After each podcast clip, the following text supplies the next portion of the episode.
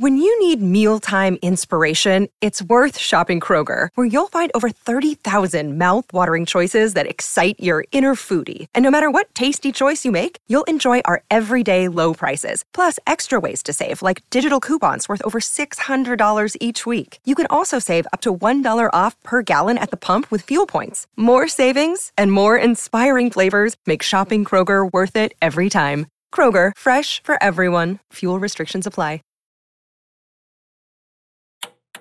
With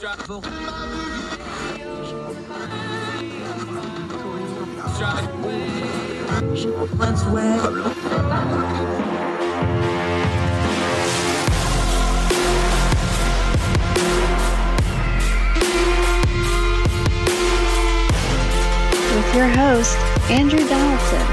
This is Heard Tell.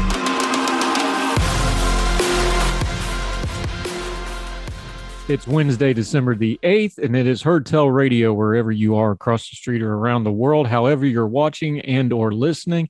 We hope you're having a great day. Appreciate you spending a little bit of time with us. We've got a lot to cover today, a busy news cycle that we want to try to turn the noise down on a little bit. Uh, we're going to talk about the last day in power and the changeover in Germany of Olaf Scholz taking over for Angela Merkel. Uh, that's a tectonic change because Angela Merkel has been in charge of Germany since before we had iPhones.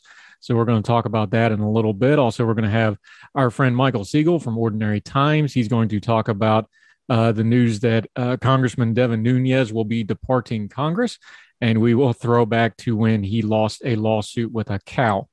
But first, uh, we need to start with a much more serious topic and one of the real pressing issues in our world today. China and the Olympic Games, the United States of America has announced that they were going to be doing a diplomatic boycott. What that means is we will not be sending an official government delegation to the Winter Olympics in Beijing next year. Uh, it means that the athletes will still be participating. Now, frankly, for people, uh, including myself, I think this is not enough. I think this is mostly hollow gestures, uh, cutting out some government bureaucrats from getting a little junket to China is fine and dandy. I understand the message it sends, uh, but it's probably insufficient as far as freedom loving people go for the absolute human rights atrocities that are going on in China and China's uh, continuing uh, encroachment into the wider world on a variety of levels. However, the Chinese Communist Party that dictates and rules over China reacted extremely strongly to this. Uh, they are touchy little communists over there. Uh, reading from the BBC, Foreign Ministry spokesman Zhao Lijian, I do apologize if I'm mispronouncing his name, said China would take, quote, resolute countermeasures, end quote, but did not give further details. On Monday, the U.S. said it would not send diplomats to Beijing over concerns about China's human rights records. It added that the U.S. athletes could go and would have full government support. At a briefing on thir- Tuesday, Mr. Zhao accused the U.S. of violating, quote, political neutrality in sports, end quote, and that the proposed boycott was, quote, based on lies and rumors. Tensions are high between both countries. The U.S. has accused China of genocide with its repression of the predominant Muslim Uyghur minority peoples in the western region of Xinjiang, an allegation China has strongly denied. Relations are also strained over China's suppression of political freedoms in Hong Kong. And because of concerns for Chinese tennis player Peng Shuai, who was not seen for weeks after she accused a top government official of assault. Uh, let's just pause right here for a second on a couple of things. Uh, they can deny it all they want to. The fact that they have the Uyghur Muslim minority population in concentration camps, and that's not uh, rhetoric. They are concentration camps. You can readily go online, unless you're in China, which censors their internet. You can go online right now and find all the reporting, including pictures, including eyewitness accounts, that China is uh, brutally oppressing that religious minority of Muslims. Anytime a Chinese mouthpiece wants to get on social media and proclaim the greatness of China, uh, immediately respond asking them if a Uyghur could answer the Muslim call to prayer in that same photo of propaganda. See what they say. They won't like it. They'll probably block you. But that's how you should reply to this nonsense. Uh, Hong Kong is what it is. They've taken it back. They have uh, piece by piece stripped uh, all kinds of liberties from the people of Hong Kong. We knew that was going to happen, and there's probably not a whole lot we can do about it at this point. Peng Shuai, the tennis player, uh, the BBC soft pedaling it. She accused herself. Uh, the former vice premier of China raped her, is her accusation. And when she made that accusation public on social media, they have systematically started to delete her, not in the social media whining sense of cancel culture that America talks about. They have made her disappear. They can't even find her. Now, the IOC claims that they have done uh, some uh, video calling with her and they are convinced that she is fine. But after she accused the former vice premier of China of rape, uh, her social media was canceled and then she disappeared and nobody could even find her. Now, the WTA Tennis Association has pulled out of any events in China in protest of her treatment. And we can't take the IOC's word for it because the IOC is very much corrupt. IOC is completely in bed with China and the money is on the dresser. The fact that they had the summer games recently and now are going to have the winter games to run as virtual propaganda commercials for China is all you need to know about this. Now, folks in America, especially, will say that we should still send athletes because it's not fair to the athletes to have their dreams taken away and this sort of thing based on politics and sort of thing. This is also, I will note, what the Chinese mouthpieces like Mr. Zhao are saying when they say, and quote, political neutrality in sports there's no such thing as political neutrality in sports, especially the Olympics. The Olympics, although we all love the flag wearing, we love the patriotism. I love when America does well because we're all competitive and we want to see competition. The sport aspect of the Olympics are fine, but we need to be adults here and understand that the Olympics have never been about sports. It's a massive money making operation, it is a massive political tool for a lot of these countries.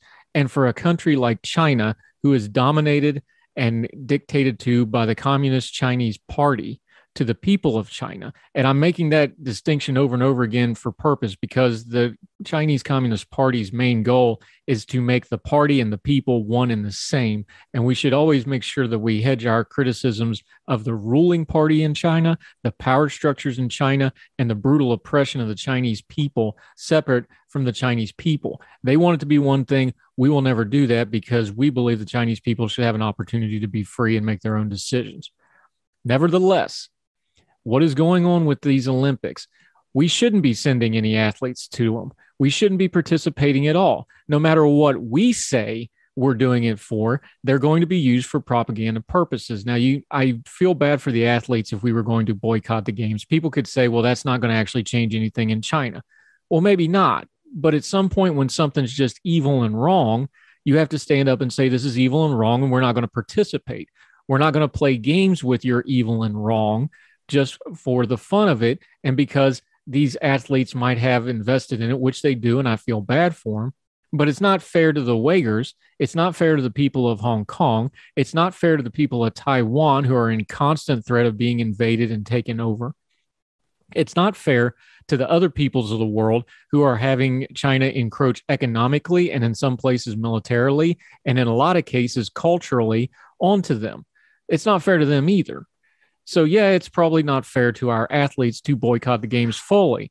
And it's probably not fair to anybody to have to deal with this when it's a political issue, people that are not political.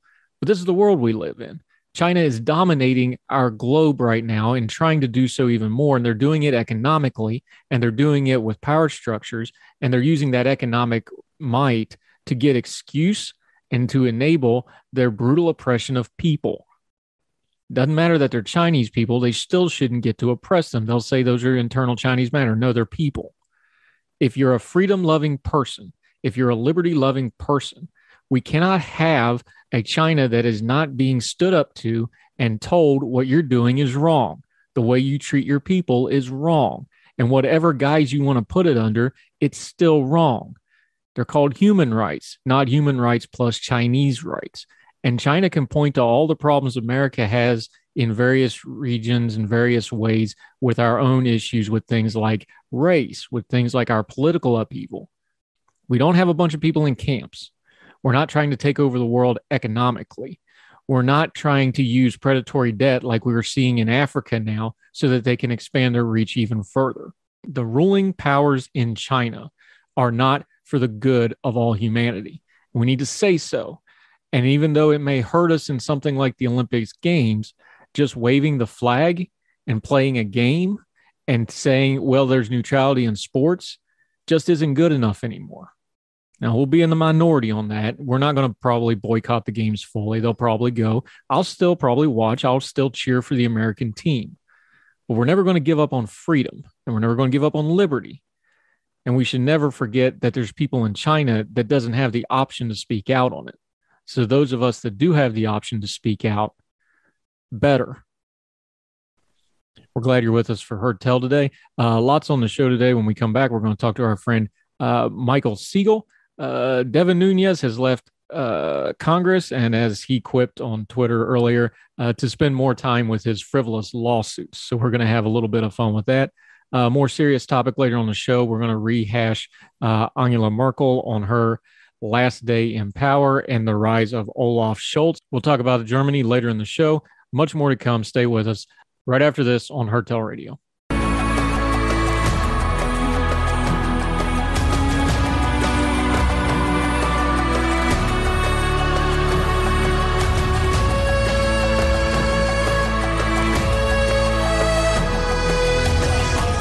Welcome back to Heard Tell Radio. I'm talking to my buddy Michael Siegel, somebody I just really enjoy if you don't follow his writing. Uh, a bona fide certified scientist and genius, but today we need his expertise on matters of congressional and bovine importance. How are you, my friend? I'm good. How are you? I'm ecstatic because I get to talk about one of my favorite pieces we've ever done at ordinary-times.com, uh, where you are a contributor, a valuable member. You help us with editorial too. But uh, our buddy Devin Nunes, who you've done some writing on over the years, is announced he is leaving Congress. Uh, the Republican congressman from California. Uh, he will be going to uh, future endeavors, including running one of the new Trump social media platforms, apparently. But it gives me an excuse to bring up your article, and I'm just one of my favorite titles ever Devin Nunes and the Very Delicate fe- Feelings, because Devin Nunes, for folks that don't remember, lost a lawsuit to a Twitter cow. Yep. so explain that one to us and let's re up it a little bit. Well, Nunes has a long his well, not a long history, but a few years ago he just started filing defamation lawsuits against everyone in sight. He sued CNN for 435 million dollars for repeating uh, comments that Lev Parnas made about his involvement in the Ukraine thing. He sued McClatchy for talking about how he had an investment in a winery that had a fundraiser that went bad with you know bad behavior and drug use and all that stuff. Uh, he then sued Twitter and um, Liz Mair and the counts Devin Nunes mom and Devin Nunes cow uh, for $250 million for defamation and so forth. The origin of this is that um, Nunes has claimed that he he's a bit of a farmer, and he has a family farm, but it was relocated to Iowa, and he hasn't spent a lot of time there. And so um, several people wanted him to stop calling himself a farmer. He sued them too.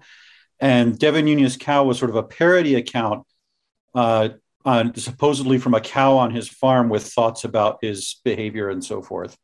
And he sued Twitter to um, find out who was behind that, alleging that uh, journalist Liz Mair was behind it or something like that. And Twitter, to their credit, stood their ground and said, no, this is a clearly marked parody account. We don't let people's information out. We're not going to shut it down and so forth. And the lawsuit was uh, dismissed. I think most of the lawsuits have been dismissed now.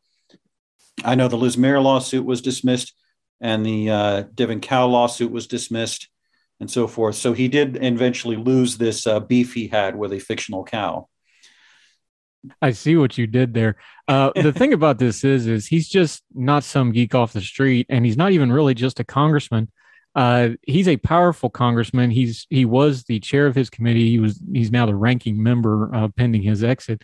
Uh, this this is a guy with some say. Uh, this is in a environment where people like Devin Nunes and others are pounding the bully pulpit constantly about uh, technology and tech companies and things like that. So, besides the politics and the legalities of this thing, this is just some really, really bad look as a politician when you're going to do all that and then you turn around and try to use the legal system and your own influence because uh, a fictional cow on Twitter was mean to you. Yeah, and it had, you know, it had a bit of a what we call the Streisand effect that it drew laser-like attention to it because Devin Nunes cow was kind of, I mean, it was, I guess it was known, but it wasn't that famous. And by the time his lawsuit came out, Devin Nunes Cow had more followers than Devin Nunes did on Twitter. Uh, because a lot of people got mad with him, you know, sort of abusing the legal system this way to, you know, try to essentially silence a parody account. But it's also, you know, and, and it did, did, get kind of a little bit more serious earlier this year when we found out that the uh, Trump Justice Department in its last uh, few months actually tried, when his lawsuit failed, to go through the courts with a DOJ complaint saying that this constituted a threat to him, which was quickly Twitter bounced that pretty hard, and uh, eventually it was dropped by uh, the new incoming Attorney General. But um, but yeah, and so what what I did on on uh, my account, what other people have done is to basically mock this, um, you know, this lawsuit and and the and the thing behind it. I mean, to a large extent, this is performative. You know, suing CNN for hundred thirty-five million dollars. That's not because he thinks CNN actually damaged his reputation, and probably not even that he thinks they defamed them. It's because CNN is the enemy, and you're fighting back by suing them. And you know, people who make fun of conservatives on Twitter are the enemy. So a lot of this is performative. I, I'm pretty sure he knew these lawsuits. He's not a stupid man. I'm pretty sure he knew these lawsuits didn't have a lot of merit, but uh, that's not really the point to sue someone. It's to silence people and to look tough in the eyes of uh, his supporters. Yeah, Michael Siegel joining us on Heard Radio. Of course, the way most people came to know Devin Nunes was he was at the time uh, the chairman of the Intelligence Committee. He is now the ranking member. Uh, so performative is a good term because he's been doing a lot of performative. We went through all the impeachment stuff. We went through the Russian investigation stuff. Uh, this has been a super high profile member of Congress for a long, long time. And when we talk about it, and again, it, it, regardless of the politics, whether you're left, right, center, purple, whatever, um, I I think we have a gross uh, lack of regard for our Congress right now. Just and the polling numbers always back this up. People just don't trust our Congress. They don't take it seriously as an institution. And when you have people like Devin Nunes, and there's plenty of other options, and you can wad about it all you want to, this is exactly what people point to. Is like, what are these clowns doing? And this is what's kind of damaging the reputation of people in Congress is stuff like this, and not only performative. This is this is standard operating procedures now. You get on your committee, it's your soapbox, and then you go and do nonsense like this. Yeah, and it, and you know we were talking. You wrote a post yesterday, a really great post about the late Bob Dole who passed away. Yes, and one of the things that was wonderful about Bob Dole was he had a sense of humor about himself. When Norm Macdonald imitated him, he thought it was hilarious, and he went on Saturday Night Live to make jokes with him. And um, you know, George H.W. Bush, I remember, was the same way. He loved Dana Carvey's invitation, imitation of him. Ronald Reagan, I remember seeing an outtake from a speech, and he kept flubbing the lines and he said, Can we get in one of the guys who imitates me? They do better me better than I do me. And so a politician sort of having a sense of humor about themselves is, I think, important and a good distinction between people I trust with power and people I don't trust with power.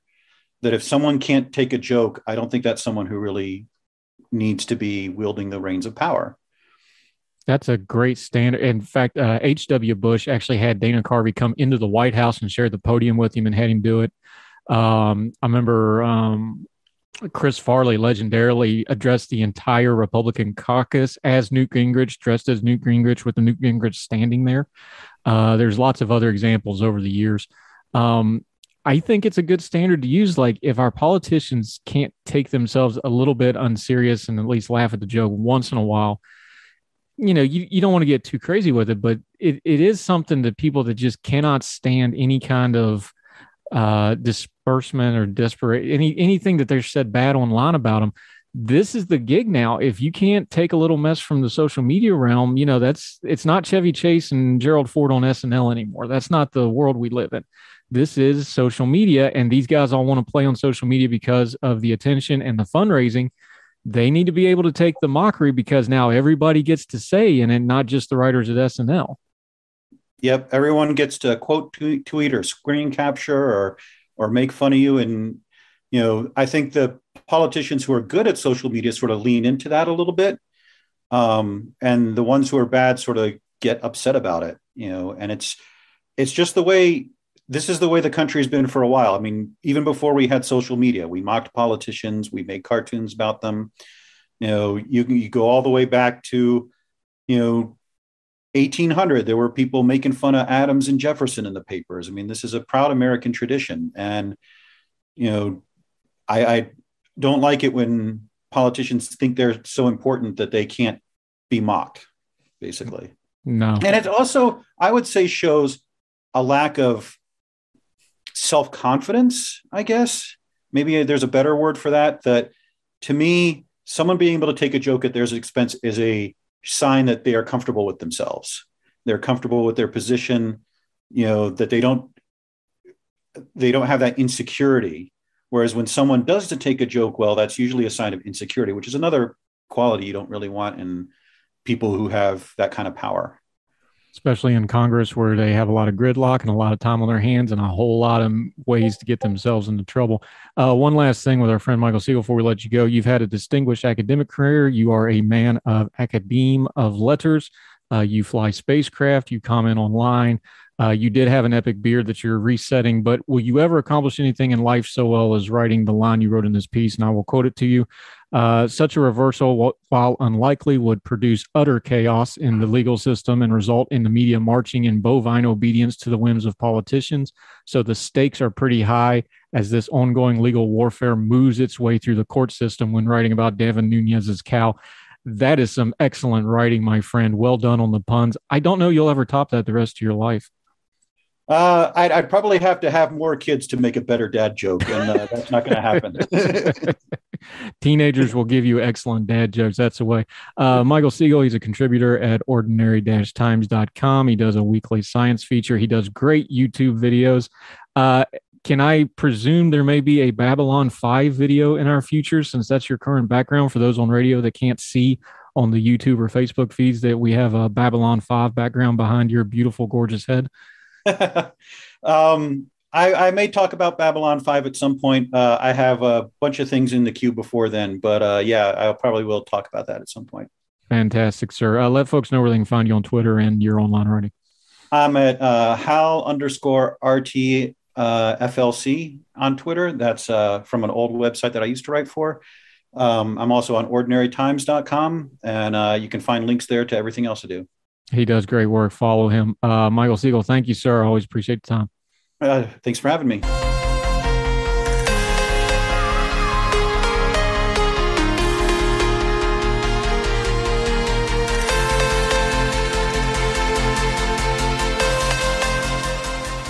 Back to Heard Tell Radio. I'm Andrew Donaldson. Hope your Wednesday is going fantastic uh, as we reach the midpoint of the week, wherever you are.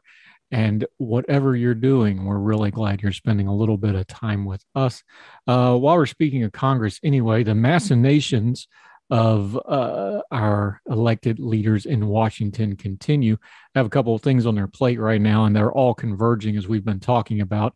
Uh, we mentioned the NDAA yesterday and that it was going to maybe or maybe not be stuck with part of the debt limit and the debt ceiling debate.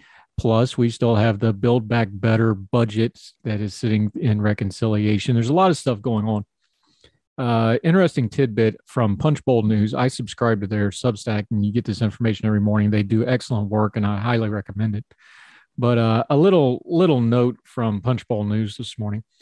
Uh, there's a lot of complications going on, and they even open up with a disclaimer. And the disclaimer is this: this situation is extremely fluid. Reading from Punchbowl News. And we're not going to make blanket predictions about what will unfold. However, this is the latest based on our reporting last night and this morning.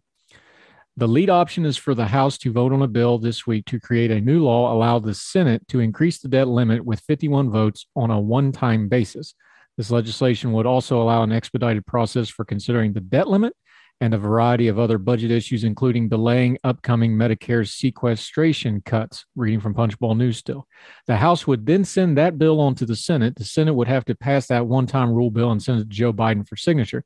The initial legislation would be considered under a 60 vote threshold in the Senate, so Minority Leader Mitch McConnell would have to deliver 10 GOP votes to get it through the chamber. Only then, when this bill is passed by law, would the Senate take up and pass a debt limit increase. Because of this rule change, the Senate can lift the debt limit with only Democratic votes. This debt limit boost would extend the borrowing cap through the 2022 midterm elections. Mark that in your head for just a second. The legislation would then be sent to the House for its consideration. The House would pass the borrowing cap increase and send it to Biden. The NDAA, that's the National Defense Authorization Act we talked about yesterday, would be considered separately from the debt limit increase. Since the annual defense policy bill would be tied to the debt limit, it presumably will pass both chambers with bipartisan support. A senior Democratic House head said two other options are also under considerations if these don't work. One would combine NDAA and the debt limit increase. Uh, by the way, that's something both leaderships said they don't want to do. Uh, the second option, option which we wrote about yesterday, would have the House consider the NDAA and debt limit increase under one new rule. The two measures would then be combined into one package when they leave the House. That's from Punchbowl News. That's what's happening. You know what we always talk about on Heard Tell is we don't want to react to the news. That doesn't lead to anything other than more reaction. Uh, we want to try to stay ahead of the news and we want to understand what's really happening. For months in writing and other media, we've been talking about this debt limit thing. Folks, the debt limit will always, always, always get raised. It's kind of like a government shutdown. They're always going to redo the government funding and get it back open. Everything prior to that, though, it usually involves a whole lot of theater and the debt limit and things like a government shutdown or a debt limit or the Medicaid Medicaid sequestration that'll be coming up. The way our Congress works right now is they only know how to legislate through emergencies, through omnibus spending programs, and through forcing through things. The problem they have, they have built up bad habits where they don't know how to legislate anymore, other than in these processes. They don't know how to legislate outside of these procedures where they just shove stuff through. But this is all kabuki theater. The debt limit is always going to be increased. They may hold it up for a political reason. They may do what the Republicans are doing right now and just want it to be an all Democratic vote. The Democrats may try to put it with other packages to get it through so they don't have to deal with the Republicans. But it's always going to pass. It would be absolutely devastating to the country for the debt limit to not be raised. It's always going to get raised. You can ignore the media news stories that are wringing their hands. It's just a matter of how. If you want to pay attention to the machinations of how it gets raised, that's one thing. And as in all other things, we should be criticizing our Congress for turning a sideshow up where we need to have legitimate, effective government. That's not the kind of Congress we have right now. So now we have to go through this kabuki theater and what we always call failure theater, where the side that's going to lose has to make sure they lose looking good, and the side that wins tries to make it look as good as possible but the debt limit's always going to get raised. Notice the most important part of this plan was pushing the next limit out past the 2022 midterms because now it's going to be somebody else's problem, another Congress's problem. And for Democrats, they're assuming the Republicans will take over the House and then the roles can flip and they can fight it. It's all just theater, folks. The debt limit's going to get raised. What we really ought to have is a better Congress. We'll have more Heard Tell right after this.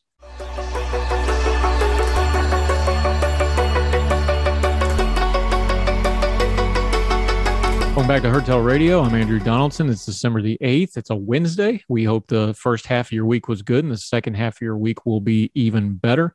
Uh, big news in Germany. Uh, our longtime ally, uh, the economic engine that makes the EU go, one of the real linchpins to the world order, Germany is having a change in power for the first time in 16 years. Uh, Angela Merkel is leaving. Olaf Scholz will be taking power and office today. And this is a big shift and something that hasn't been talked about in a lot of the states. So if you're not familiar with German politics or Angela Merkel, or you just maybe aren't up to speed on everything going there, a few weeks ago for uh, Heard Tell podcast, I got to talk to Alexander Bowen, a young voices contributor based out of the UK and UK Young Voices. Um, he really knows the ins and outs of the German political system. He actually, his family lineage comes out of Germany. Uh, and he explained in some detail uh, who Angela Merkel was, what her uh, time in power accomplished, why it's so important that she was there, and why it leaves a lot of doubt as she is leaving in the world order. Uh, you can hear the whole episode later, but this excerpt I think will be timely on this first day of the Olaf Scholz regime. So, right now, a rehash excerpt from the Heard Tell podcast with Alexander Bowen on Angela Merkel and the German elections and the change in power Please enjoy.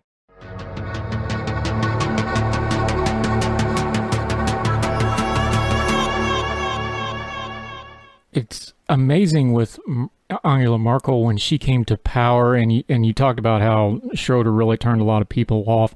He was also saying some wonderful things about us Americans at the time, as I recall, but we'll talk about that at another time.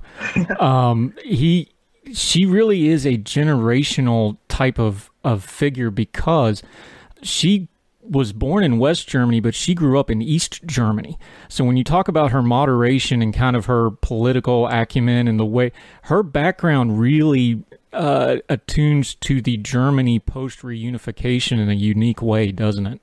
Yeah, it's really interesting. So her mother, for instance, was a Latin and English teacher, both of which were considered bourgeois subjects, so they weren't taught in East Germany. So her mother was effectively unemployed despite having a, like a very high skilled educational career. And her father was a pastor. And that obviously, in East Germany, which is an atheist state, being being a priest is quite controversial. And but he moved he, there, didn't he? Not to interrupt, yeah, but he, he, she was an infant. They lived in uh, Hamburg, I believe, and he yeah. took a pastorate in East Germany. That was that had to be somewhat unusual for that time period. Yeah, he was very unusual. Not many people are going that way. Like um, after after the but prior to the wall, but after the war, you have about 10 million people moving between East Germany, um, formerly German land that is now part of Poland, and being displaced. So you end up with quite a large movement, and very few people are picking to go to East Germany. But he, he sees his purpose as, as almost spreading religion inside of East Germany, which is really interesting. Um, he has some people have said at least, he has this idea of sort of Christian socialism or evangelical leftism, which is the idea of um, Jesus lived among fishermen, you should too, that idea. The, the end result of that is this really odd situation where he's living as as a priest in an atheist state under supervision, but he is also treated relatively well by the state. For instance, he's one of he's one of the few families to have two cars, and one of them being a Western car which is very, very unusual for the time. But there was obviously some people have suggested it was a way for the government of East Germany to make him look bad, to create a distance between himself and his congregation. So for Merkel, she she's growing up in this household that is middle class in a state where few people are middle class in the same way she is, but she's also growing up slightly separated from everyone else due to her Protestant father. And what, what this has the effect of is in her school, she has to be very careful throughout her whole time growing up. For instance, at one point towards the end of her school, so I think she was 17 or so, they put on a play in her school. And the, the play they do is quite controversial. And they all realize that we should probably not have done this. And if it was not for the intervention of somebody somebody's relative, their university prospects, for instance, could have been taken away. So she she she spends her life under under this emotional control, which is really really odd. Which she said is why she entered science because in science things are wrong or they're not, and well that's debatable obviously, but that's what she said. Um, so she enters into the, into science, and then she spends several years pursuing science. She she grows up doing this, um, and then in 1989, as things are starting to to take a downturn with the regime, a few weeks prior to the Berlin Wall falling, she's just this scientist. She she's just doing her her daily life. But then once the wall falls, what she does, if you can just picture the scene here, she turns up at a small German political party called Democratic Awakening, this is in East Germany. They're preparing for the first elections. Democratic Awakening is very small, like um, maybe maybe two percent of the population support it. Very very small. And she turns up with some computers and she just offers to help out.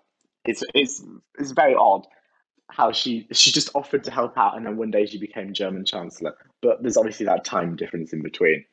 And how does so, because she shows up with this Democratic Awakening in, I guess this is 1990, 91 time now yeah. period. But who is Angela Merkel when she embarks into politics because we've talked about her background.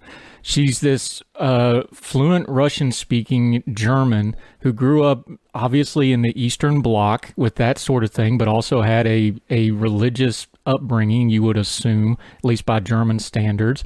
She has a doctorate in quantum chemistry, of all things. She studied physics.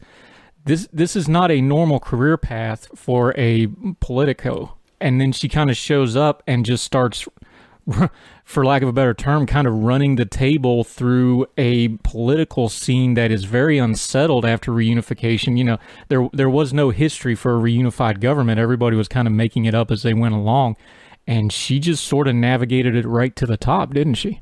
Yeah, well, what's really interesting is when she shows up, she eventually ends up getting appointed as this as the deputy spokesperson for this political party after volunteering for a while. And then this Democratic Awakening Party allies with the Christian Democrats and the Christian Social Union. So, so the equivalents to the West German political parties and they end up in that election winning 40% of the vote in East Germany. So this is the this is the only democratic East German election. And after that, her talent is spotted, and she ends up as deputy press officer for the, the government of East Germany. And that is just bizarre because a few a few months ago she's volunteering and doing computers, and now she's the deputy government spokeswoman. And after that, in the first reunified cabinet, she is appointed to, and she's appointed as Minister for Women and Youth. So she's gone in the course of a year from being a, a, scientist who is living in a house that she was squatting in, let's just be clear about that, to the Minister for Women and Families in a reunified German government. It is an exceptionally speedy rise. When uh, when we talk about her her tenure as chancellor, uh, what's some of the things that people should take away from it? We know, obviously, um, the American audience, we know it mostly from a foreign policy background. Uh, some of that was because of her taking over from Gerhard Schroeder, so she was acutely aware that she had some relationship repairing to doing with allies, like with the U.S., Canada. There was a thing with Stephen Harper back in the early days. So we know the foreign policy stuff, but what what's sort of her legacy of these Angela Merkel years as her chancellorship? We know all the EU stuff, but um, especially now with the UK, uh, with the Brexit. Germany is even more so the economic engine that lets Brussels do all the things they do. Germany is the center of a lot of European politics and world politics. So, w- what's a couple of the takeaways of her tenure as she starts to pass off the scene now? This is really interesting question to ask because the, there isn't almost not an answer to it. Because if you think about previous German chancellors that have had the same tenure as her, so Konrad Adenauer. Helmut Kohl's legacy is reunification. Konrad Adenauer's legacy is both democracy and the German economic miracle. And even even say Willy Brandt, he has Ostpolitik. So that's uh, reaching out to the Soviet Union and to East Germany. Angela Merkel's legacy is almost too complex to define as a single phrase. Her legacy is crisis management fundamentally. So if we think about what she's had to deal with, She's had the European debt crisis, which is obviously a massive crisis back in 2010 to 2015. She's had Brexit to deal with. She's had Donald Trump to deal with. Um, she's had the Crimean crisis. She's had the Syrian migrant crisis. She's had the, the global financial crisis. She has had the COVID crisis and she's beginning to have the climate crisis. So she's consistently been dealing with crises. She's almost never had a time without crises. This is what makes her her legacy is that she's dealt with crises. She she hasn't got a standout. We have done this moment, but at, towards the end of it, we're beginning to see a, a standout moment almost, which is the beginning of European sovereign debt. So a collective European debt, which some people have called as Europe's Hamilton moment. But she was never really pro that in the same way that, say, her finance minister Olaf Scholz was. So her legacy is crisis management. She, she does not have a standout issue in the same way the other ones do. And that that's what makes her so unique is to deal with, say, the European debt crisis in the way she has, to deal with the COVID crisis in the way she's had has. She's consistently dealt with crises exceptionally well and in a way that I, I frankly don't think other people would have dealt with in such a way. One more thing about her before we move on to the recent election. On the world stage, she was almost uniquely qualified to deal with Russia and Vladimir Putin. Uh, she speaks Russian fluently. She's won awards in school for. She understands Russian. She grew up in the Eastern Bloc, like we already yeah. said, so she understands the background. Uh, she has called him out on multiple occasions. There's been incidents. Uh, there was the famous dog incident uh, where yes. she she's uh, for for the audience that doesn't know that she she was attacked by a dog years and years ago. She has a fear of dogs, and and Putin brought his dog to a meeting, and he says he didn't know, but whatever. And then he she called him out and said he has to prove he's a man. He's afraid of his own weakness. Kind of a famous soundbite from her, but with all the stuff going on, and and let's let's just lay it out on the table. Her predecessor Gerhard Schroeder is very entangled in Russian businesses and so forth. And there's been accusations that there there may have been some untoward things back in the day. But anyway, uh, with Nord Stream two, with the geopolitical environment. Uh, with her passing off, the world and in Germany itself and a lot of other places, the concern is with America kind of not paying a lot of attention to foreign policy right now. One of the great buffers to Vladimir Putin is getting ready to depart the scene. Is that the feeling that you get as well? Because she seems to have been kind of the one that's had his number all along and understood him and wasn't afraid to kind of call him out on the world stage. I think Merkel is uh, what you I would personally describe as a reluctant Russophobe almost. She she likes Russian culture. She won a trip to go to Moscow when she was a child. It's also worth mentioning that um, Vladimir Putin, when he was a KGB agent, worked in Dresden for a while. Correct. So he's familiar with Germany as well. Yep. And the the biggest thing here is Angela Merkel never wanted to take a hard line on Russia. If you, if you look at what she was doing in the early years, she was actually trying to facilitate Bush being more open with it. She was very supportive of, say, his actions with Putin to try and encourage him to join, say, the G8. Um, and it, it slowly begins to change with Georgia when the Russians invade Georgia, but it doesn't fully change until the Crimean crisis. Because obviously, in the Crimean crisis, you have the president of Ukraine being overthrown by a. But um, overthrown might be the insurrection's being, probably a good way to call yeah, it. Yeah, yeah, uh, being being insurrected, insurrected by a sort of popular revolt uh, of Europhiles, which then obviously has the result of Putin a invading Crimea to secure Russian bases, but then also funneling in his little green men into eastern Ukraine, where the Russian population is quite high, to, to sort of slowly break away and increase his control over the country. And I think that's when Merkel really takes more serious actions on Russia. But she, she's very careful because in the case of Germany, there is that there is the gas aspect, but I think the gas aspect tends to be slightly overstated, especially in America. Because if you think Germany's energy mix is something like 25% gas, and about a third of that is Russian. So it's not a particularly huge share of their energy mix, but it is still there.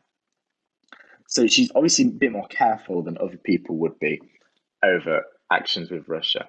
But she is also constrained because the European Council the way the sanctions mechanism works there. So that's the that's the heads of government that meet then decide some EU policy, especially top level policy like sanctions. The way that works there is sanctions have to be unanimously approved, which obviously causes several problems if you're trying to sanction somebody and say the Russians have influenced, say, Cyprus or Greece or Hungary or Poland, but less so Poland, to block these sanctions so she's never really gone as far on Russia as I think Americans especially would like her to. But I think part of that is the result of the Obama the Obama pivot to Asia, which almost de-emphasized the role of Europe to American security and foreign policy. So I think Americans would like Germany to take a more proactive role, but I don't think Germans want to take a more proactive role.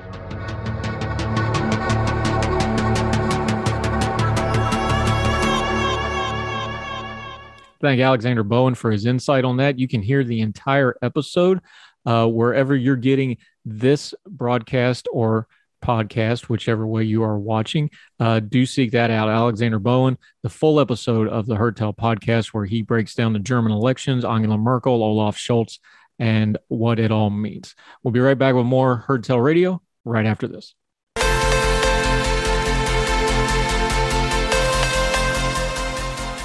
Welcome back to Heard Tell Radio. I'm Andrew Donaldson. Thank you so much for spending time with us today. Uh, a little bit of a lighter topic on a day full of heavy stuff. Uh, and I'm getting this from our friend Keith Conrad. He has a uh, newsletter called News Side Quest that has uh, neat odds and ends on it. I recommend you seek that out on Substack. But uh, who among us has not had to try to hide something from a significant other, loved one, or somebody in our household? Well, a man in Great Britain uh, really took this to another level from Fox News. Um, man hides Britain's largest model train set from girlfriend. Simon George spent six months building a 200 foot long model train set before his new girlfriend discovered it. Um, according to George, he spent eight years building it, which recreates a one and a half mile long stretch of real train tracks located in West Yorkshire. Uh, the model recreates the look of the area as it existed in the 80s. It all started because I used to spend a lot of time at Heaton Lodge as a 12 year old kid watching the trains go by, George explained. I had happy memories of it all. I wasn't even into railroad models. I could have easily parked a corner shop and had memories of it depicted 1980s and it used to be with lots of coal trains before the miners strikes when we were children we have our own special places but for me I used to come here as a child and spend so much time watching the freight trains go past George spent 330,000 uh, US dollars to bring the model to life. It is currently being displayed at a local market hall until the 21st of December. And what was really funny about this is how did he hide it? Well, he took out a lease in the basement of an office building and he told his girlfriend it was where he was storing wine. Not sure how that works, but good for George. It's a mighty train set. I hope he finds a good place for it and I wish him well in his interpersonal relationships, patching that up. Uh, thank you for listening to Heard Tell today. Uh, we'll be back tomorrow with another episode. Uh, however, you're listening, uh, if you're listening on the live streams from Big Talker FM, we sure appreciate you. Um, Facebook comments on those streams, we try to read those. We will get back to you. Also, if you're on the podcasts, um, iTunes, Spotify, iHeartRadio, wherever you're listening to us, please take a minute to do a rating and a comment that lets folks know that our little program is worth checking out uh, and gives us a little bit wider audience to let more folks know what we're doing. If you really want to help us out, uh, share one of those links. Uh, almost all those platforms they give you the option to share. Share a link on your social media. Let people know where they can find us, uh, and we will try to continue to give them news and information without all the caterwauling that's been going on in the news cycle. We think people want it we'll keep doing it as long as you're listening. Thank you so much for joining us today. We'll be back tomorrow for Thursday. I'm Andrew Donaldson. Wherever you and yours are, we hope you're well. We hope you're well fed. Y'all take care until next time. All the music on Heard Tell is provided under a Creative Content license from MonsterCat.com.